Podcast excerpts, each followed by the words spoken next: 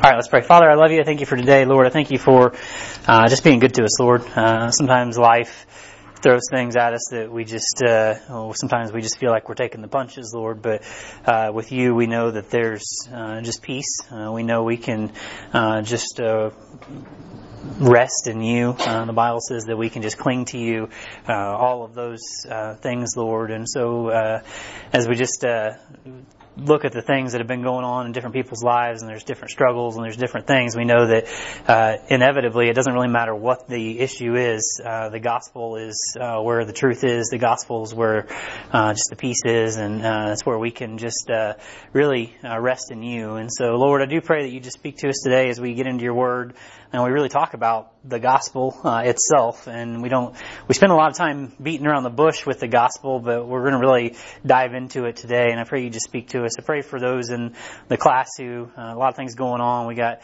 uh, and abby and the, the new baby and the girls and a lot of things going on pray for Chris and Lauren as they're uh, just taking the next ne- next uh, uh, steps to uh, maybe just uh, become parents. Lord, we pray for them, and there's a lot of things going on. Uh, just as I just think about everybody in in the class, and so I pray that you would uh, just be the comforter, Lord, that you would just get the honor and the glory from the things that we do, whether we're uh, just. You know, eating or drinking or uh, just the things that we do in daily life, that you would just get the glory for all of it. So I just pray all this uh, in Christ's name. Amen. Okay, so uh, if you have your Bibles, open up to 1 Corinthians chapter 15. So we are approaching the end of 1 Corinthians. Now, just because we're approaching the end doesn't mean we're almost done, because uh, 1 Corinthians 15 is, man, it's it's a deep chapter. Uh, so if if if I was to ask you, what is 1 Corinthians 15 about? Somebody like shoot shoot it off. It is the chapter, what we would call the full mention of the resurrection. Man, he he goes in deep of you know what the resurrection is, why it's important, uh, why uh, we should hold to it, uh, what it really means. At, towards the end of the chapter, he dives in deep as far as you know the differences between the body, the soul, and the spirit, how that all works out in the resurrection. There's a lot of stuff going on in 1 Corinthians 15. And so we're going to take our time getting through it. It's a long chapter uh, anyway, and so we're going to try to get through. I say try because I told myself as I was sitting down putting all this together, I'm like, we're going to be done early. And then as I was getting it all through, I'm like, just getting through 11 verses is going to be hard. So uh, we'll see how we get along today. So we're going to really slowly work our way through 1 Corinthians 15 because this is one of those chapters that sometimes people go through really quickly because sometimes they don't completely have a grasp on it or they don't really know how to explain it and so they kind of just try to glaze over it. And I don't want to do that. I want you guys to really have a grasp on what's happening here because once we get to 1 Corinthians 16, it is a pretty quick chapter. It's just him concluding the whole book, and then uh, I kind of have some thoughts on where we might be going after that, maybe to wrap up the year, and then we'll see from there. But we'll be here for several weeks, I think, just getting through this and, and having a grasp on it. And so, First Corinthians has taken us quite a while to get through up to this point.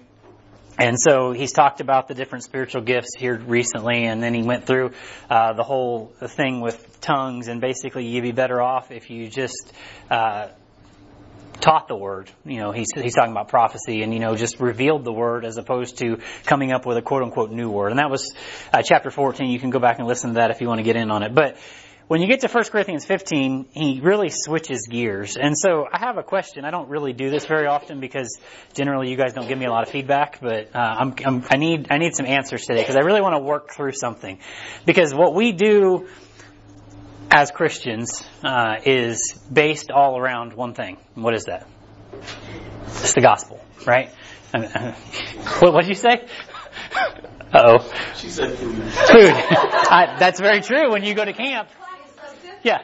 I mean, you're right. When you're talking about Pass Point, we can't do nothing together without some food.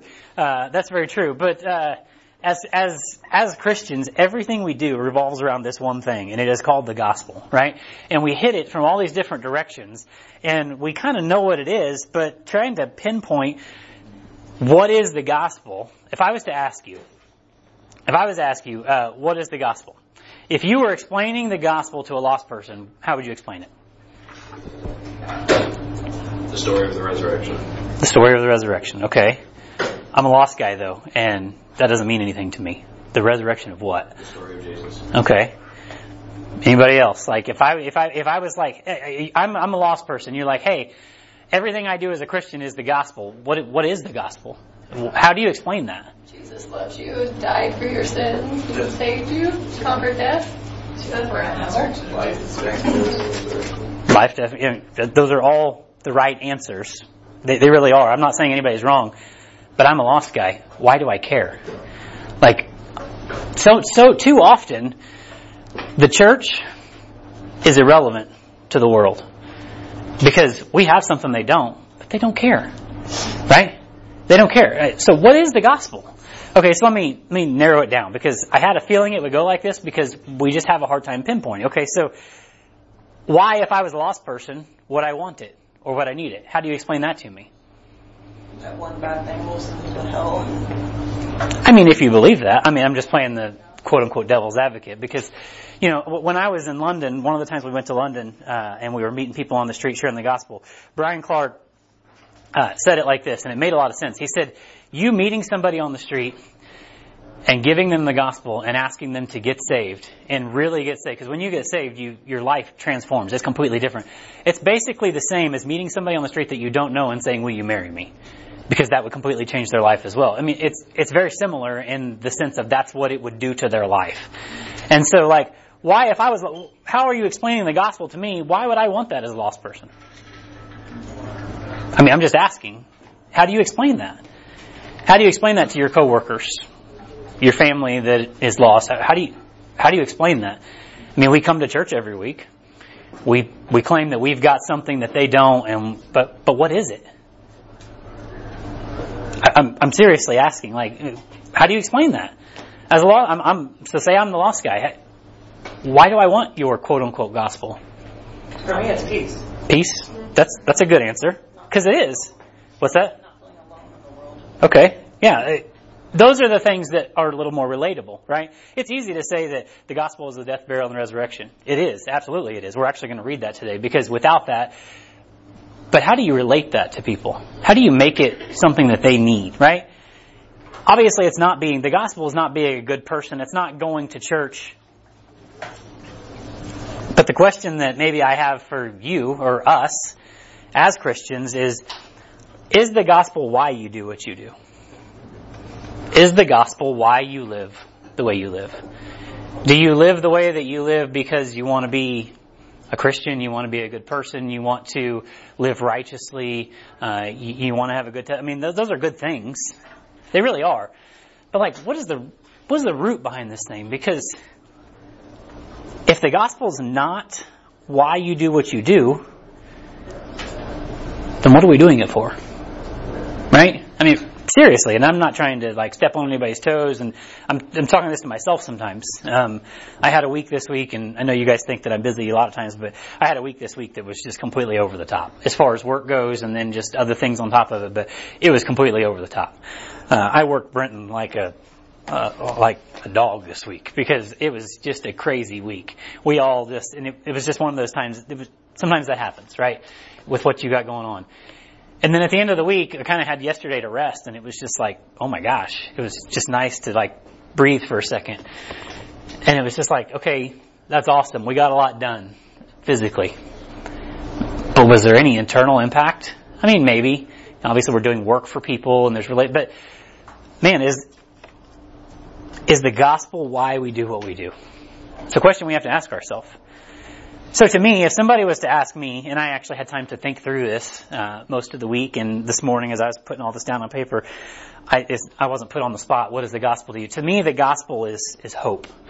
The gospel is a hope for something better, right? Not just for tomorrow, not just for uh, the way that I live, but for eternity, right? The gospel gives me hope to continue moving forward through the day and the day out, the mundane, the crazy things that happen, all that. The gospel gives you hope, right? You know, we, we lose somebody that's close to us. There's hope in the resurrection. We, are going to talk about that as we move forward in 1 Corinthians uh, 15 because if, if the resurrection is only good for living, then who cares? Uh, the resurrection's got to be good for dying, right? And so, anyway, uh, let me just say this and we'll move forward because this is just all kind of introduction. This is why I, I thought we were going to be done early. It's not going to happen. if we're ever going to convince the lost world that they need what we have, we've got to be able to articulate that what we have is something they need. Now let me say that again because there's, there's something to that. If you're ever going to convince the lost world that they need what we have, meaning salvation, peace in Christ, all of those things, if we're ever going to convince the lost world that they need what we have, then we've got to somehow be able to communicate, to articulate, to show them that we've got something that they need. Because all of those things that you said are right. There's peace in the gospel. There's hope in the gospel. It's the death, burial, and the resurrection. It's all of those things. But the lost people look at you and they're like, great. I don't care.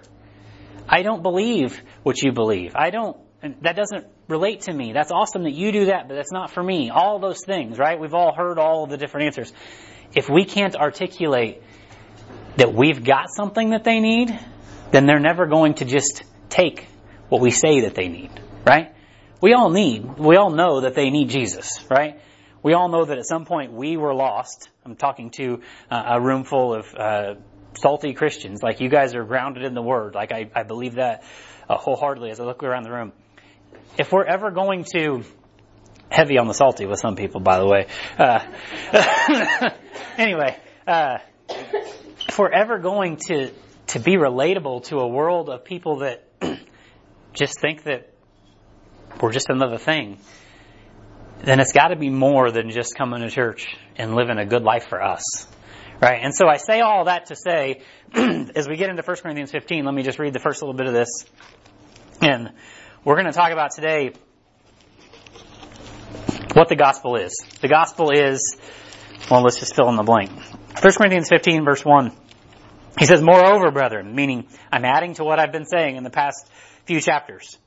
I'm really downloading some doctrine to you here. Moreover, brethren, I declare unto you the gospel which I preached unto you, which also you have received, meaning they got, they got saved, and wherein you stand, by which you also are saved, or by which also ye are saved, if ye keep in memory what I have preached unto you, unless ye have believed in vain.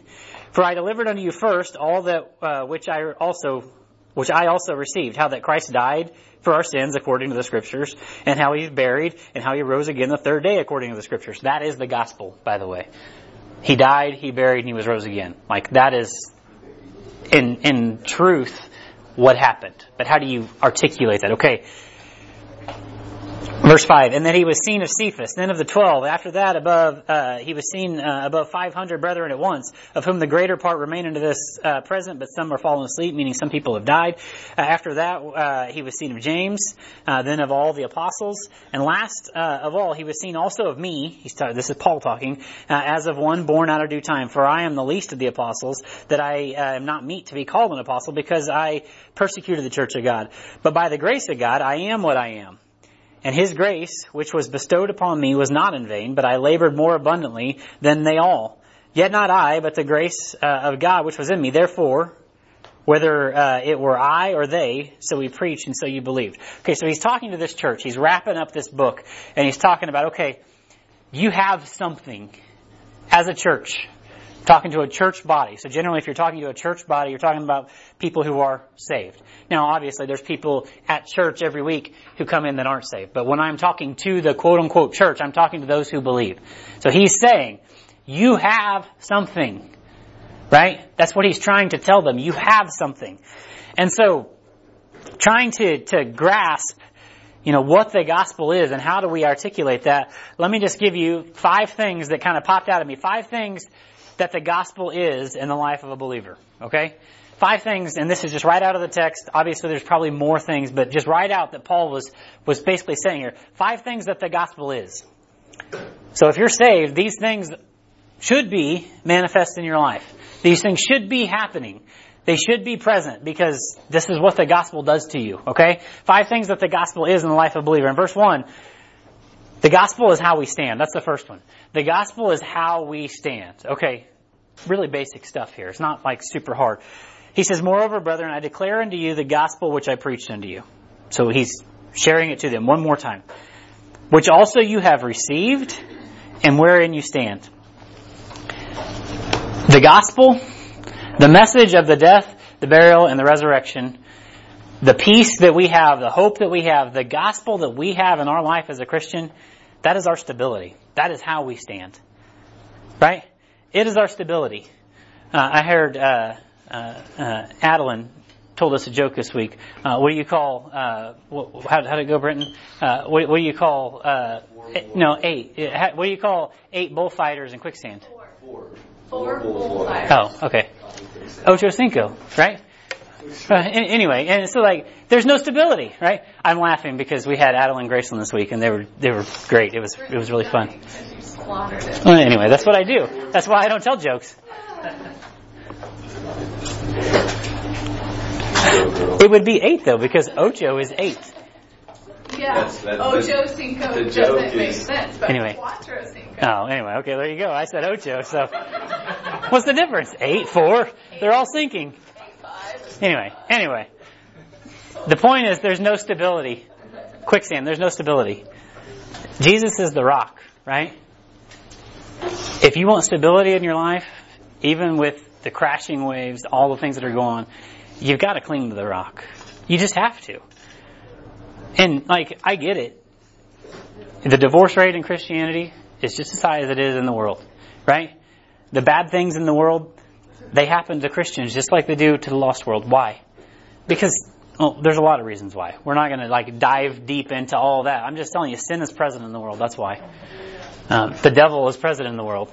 There is a battle for good and evil every day. And if you don't grasp that, man, you need to jump into D2 because I promise the spiritual battle that goes on day in and day out between God and the adversary Satan and fighting for the souls in the world, man, you just got to grasp that. But anyway, you've got to cling to the rock, right? You've got to have stability. You've got to, the gospel is how you stand. It is, is why you do what you do. It is your center of gravity.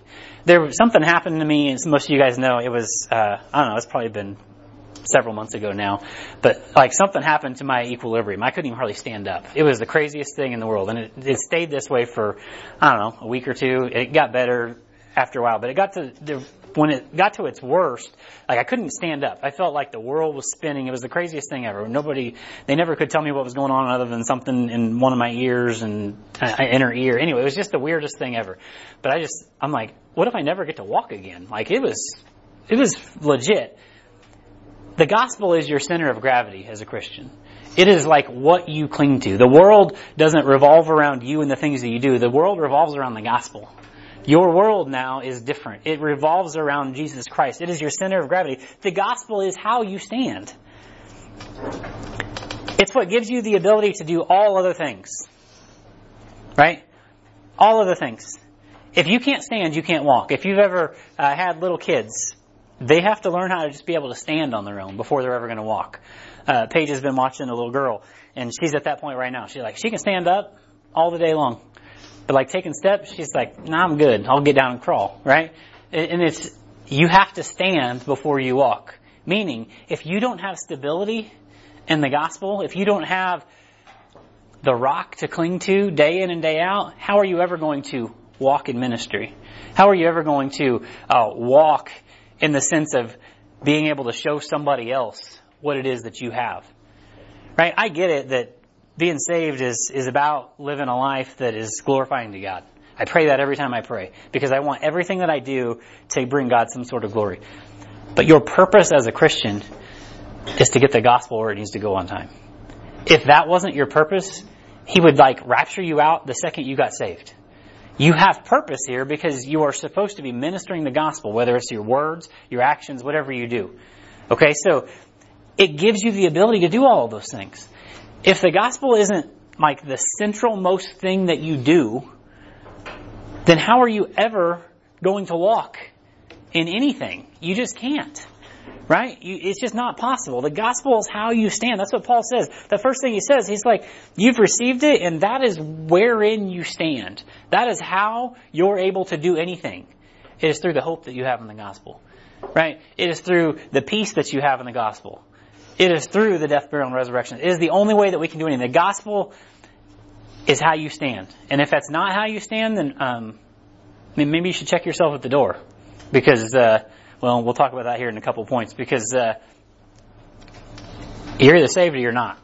Right? And uh, it becomes uh, really, it, it reveals itself pretty quickly, right, uh, over time. So, uh, moving on, verse two, because I got to keep going. Verse two. So he says, so he says that it is how you stand, but then he also says, by which you are, uh, by which also you are saved, if you keep in memory what I preached unto you, unless you have believed in vain.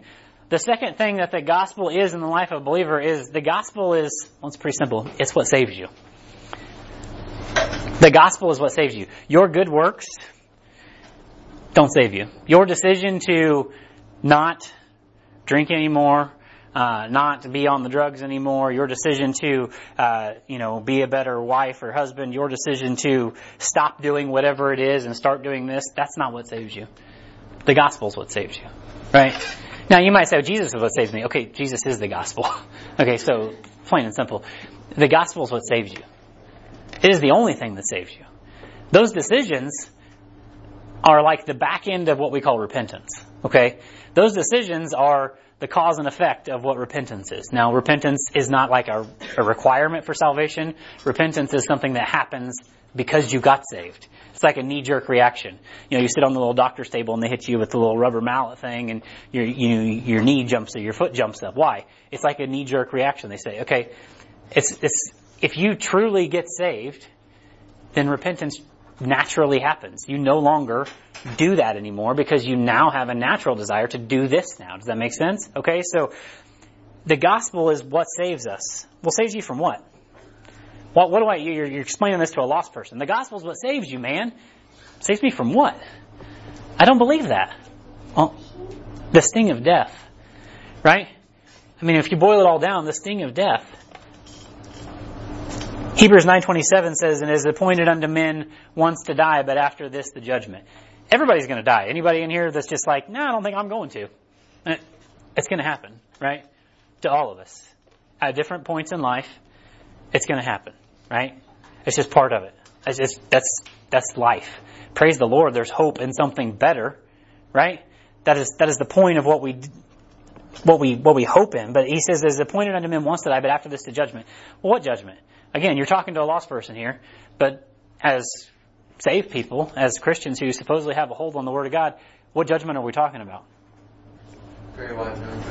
That's one of them. It, eh, yeah, every every person, whoever has lived, will go to one or two judgments after you die. Right? It'll happen. Now jump into D two. We can get deep into what they are, how they work out, all that. There's two. There's two judgments. The judgment seat of Christ is for Christians. Anybody who got saved. Even if the, the thief on the cross who got saved seconds before he died, he's going to the judgment seat of Christ, not the great white throne, right? The judgment seat of Christ is where you are judged for everything that you did from the second you got saved moving forward, right? Because everything you did before that is all under the blood of Christ. You don't have to answer for any of that, right? The blood of Christ covers all sin, past, present, and future. That's what the blood of Christ is, okay? But the judgment seat of Christ is now how you build your glorified body, quote unquote. Okay? And get into detail, we'll get into that. So that's what happens to saved people. Now lost people, they go to a different judgment. It's called the Great White Throne. It talks about it in the book of Revelation. Anybody who did not get saved for whatever reason, whether they quote unquote heard it or not, because uh, creation screams it every day. So even if you didn't hear it in word, you heard it somewhere, they go to the Great White Throne. Where everybody gets their opportunity to explain to, to Jesus and God the Father well, I should be able to get in because of blah, blah, blah, blah, blah, blah, blah. And they're going to hear all of it out and they're going to say, but you didn't just simply accept what you saw with your own eyes, right? The gospel. The gospel saves us from that. The gospel gives us hope. The gospel gives us peace and the fact that even when we don't understand, we know that, man, there's, there's something way better. I promise. Christianity is Christianity is better than the life that I had before. Now, some of you might be like, I mean, I didn't really have a life that was all that messed up, and so it's like, I, I get it. I have hope in eternity, but like, Christianity is kind of like the life I had. I brought, my life in Christ is better than the life that I had before. But if this is all that I got, uh, Paul says we're all men most miserable. If this is all we got, uh, he, he says later in the chapter, maybe we should just eat, drink, and die. Because like, there's, this isn't worth it. I have hope in something better, right? Where I don't wake up and my back hurts. You know, where, where I'm not tired all the time. All those things. There's something better. The gospel's what saves us. The gospel saves us from the wrath of God at the great white throne. if you're lost, but the gospel saves you from just yourself at times. You ever just had a battle with yourself where you can't even can't even control your flesh? The gospel saves you from that. The gospel saves you. Now we say we like to say that, oh man, we got saved. Uh, saved from what? Explain that to a lost person. Well, I don't do the things that I used to do anymore. And a lost person will tell you they can do that too. That's actually one of my favorite things. If a lost person tries to tell me, "Oh, I can do that," you can't do you can't do that for five minutes, right? Let alone a day, let alone the rest of your life. You actually have power over sin now, if you choose to. If you choose to. But read the last part of this verse because this is where some people miss. It says, "By which you also you are saved, if you keep in memory what I preached unto you, unless." Well, there's a group of people here that need to hear this, not in here, but just in general. Unless you have believed in vain. There's a lot of people that have heard the Word of God and they've quote unquote believed in vain. They've quote unquote prayed a prayer. They've said, oh yeah, that's what I've got, but there was no change in their life, right? There was no change in their life. If you flip back over a few pages to Romans chapter 10, I usually don't do this, but you need to, you need to see this. You've heard this a lot of times, but flip back just a few pages, Romans chapter 10. Because it doesn't just say, believe and you're saved. That's not what Paul says in the book of Romans. In Romans chapter 10, starting in verse 9, just to clarify those who have believed in vain, if thou shalt confess with thy mouth the Lord Jesus, so that's one part of it, you have to, you actually have to say it, and shalt believe in thine heart, well that's another part, you do have to believe, that God hath raised him from the dead, meaning the resurrection, there has to be hope in the resurrection. Thou shalt be saved. For with the heart man believeth unto righteousness, and with the mouth confession is made in salvation. For the scripture saith, Whosoever believeth on him shall not be ashamed. For there is no difference between the Jew and the Greek. For the same Lord over all is rich unto all that call unto him. Verse 13, For whosoever shall believe, that's not what it says. Whosoever shall call upon the name of the Lord shall be saved. There's multiple parts to this. You can believe in vain. I can believe that something is going to happen. It doesn't mean that I'm actually going to put my faith in it, right? Uh, I said for a long time that uh, I would never jump out of a plane unless I really believed that the parachute was going to work. Well, a few weeks ago, I actually put my faith in what I believed, and Paige and I, we went and jumped out of a plane. And you know, it was, it is what it is. Like, but at some point, you have, you can believe something's going to work, but at some point, like, are you going to put your money where your mouth is, right? Uh, are you gonna are you gonna put your money? Are you gonna actually follow through with what you say you're gonna do? Salvation is belief that turns to confession, that then turns to action. Right now, action is not part. Let me just clarify this because this has become an issue, or it was an issue at one point, and some people got, we'll just say, offended by it. There's other words I like to use, but they got offended by it. Okay, Salvation is belief. You have to believe that Jesus is Lord, that He did die, that He was buried, and most importantly, that He did rise again. Okay? You have to believe that. That has to lead to a confession that I'm not Him, and if I ever want to live a life like Him, then I need to do a little blood, blood transfusion, is what Paul says in the book of Romans. Uh, I like to call it, you know, the Jesus and me swippity swap, right? Uh, we had to, we had to trade places here. I'm not who I used to be because he took that for me. Right? So I can believe it, but until I actually confess that I'm not as good as I thought I was, okay, now, now we're getting somewhere, right? Jesus, you are Lord and I'm not. And then what does that lead to? Okay, salvation has happened at that point, but then now there's proof because that leads to action. That is the, that is what repentance will bring. Repentance will bring you to action. It will bring you to do something, right? It's like you can know that there is a need. I can say, hey, uh, there's a need, this person has a need, uh, you know, and you can be like, okay, I believe that there's a need, uh, and I'll even tell other people, like, hey, there's a need. But is it going to cause you to do something about it, right? That is what salvation does. You believe it, you get to a point where it's like, okay, I'm bought in, I, I confess that I'm not who I want to be, and Jesus is the only way to get there. That will lead you to action, okay? So when he says in 1 Corinthians 15 that some have believed in vain, what he's saying is, man, you believe, but it didn't, it didn't bring upon any fruit. Okay? You can hear the gospel. There's a lot of people who come to church week in and week out, that I'm afraid maybe believe in vain. It needs to bring you to a point of repentance, right? To a point of action. Right? A point of confession that brings you to repent. Okay, so that makes sense. Okay, so the next thing that the gospel is in the life of a believer. The gospel is, now, get this, it is a daily death, burial, and resurrection. The gospel is a daily death, burial, and resurrection. You might say, yeah, I, I believe, it says right here, Jesus died according to the scriptures, he was buried, he rose again. Okay, yeah, we know that. Right? I know that, I know that, you ask the kids, if you got kids, ask them when you pick them up today, what'd you learn about today?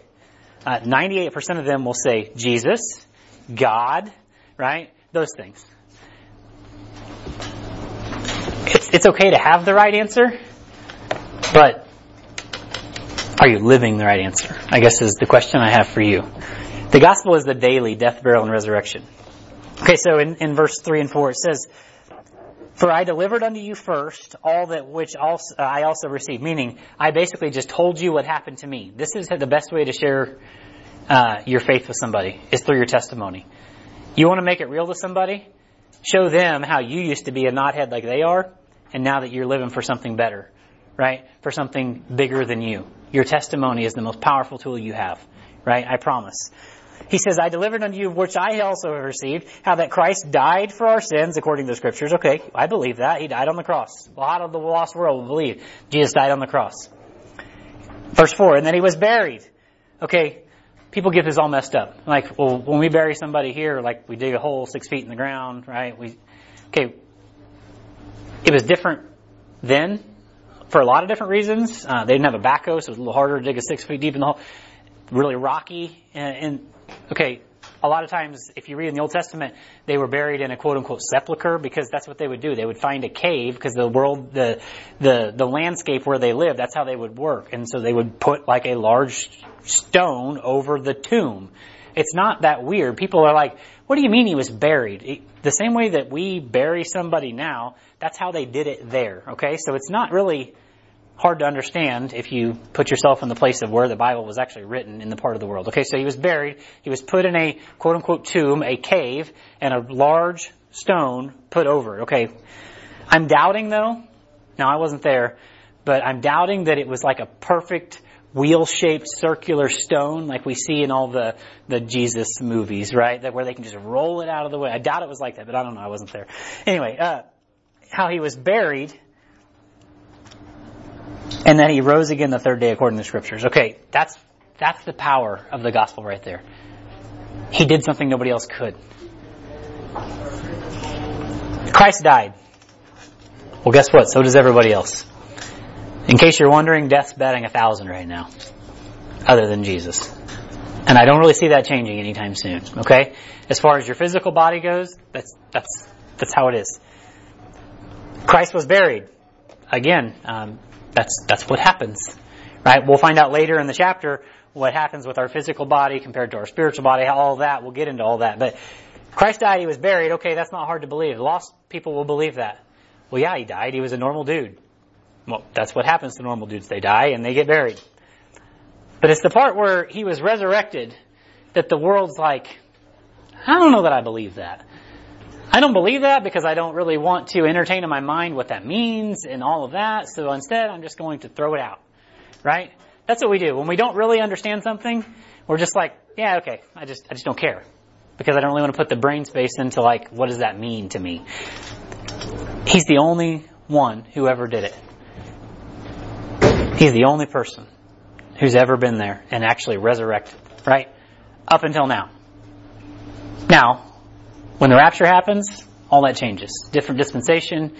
God's dispensing His grace in a different time. Again, D2 stuff if you wanted to get in and understand what I'm talking about. But as of right now, He's the only person who's resurrected, right? Bodily. Now, our spirit when we die, because the Holy Spirit is God's immediately with Christ. Okay, so we'll get to that later in the chapter, but I don't want to leave anybody hanging on that. If the world is going to see something in you that they need, it's going to be seeing you live this out daily. It's going to be seeing you live out the death, burial, and resurrection daily. The dying to self, the putting all of that away and living for something better daily.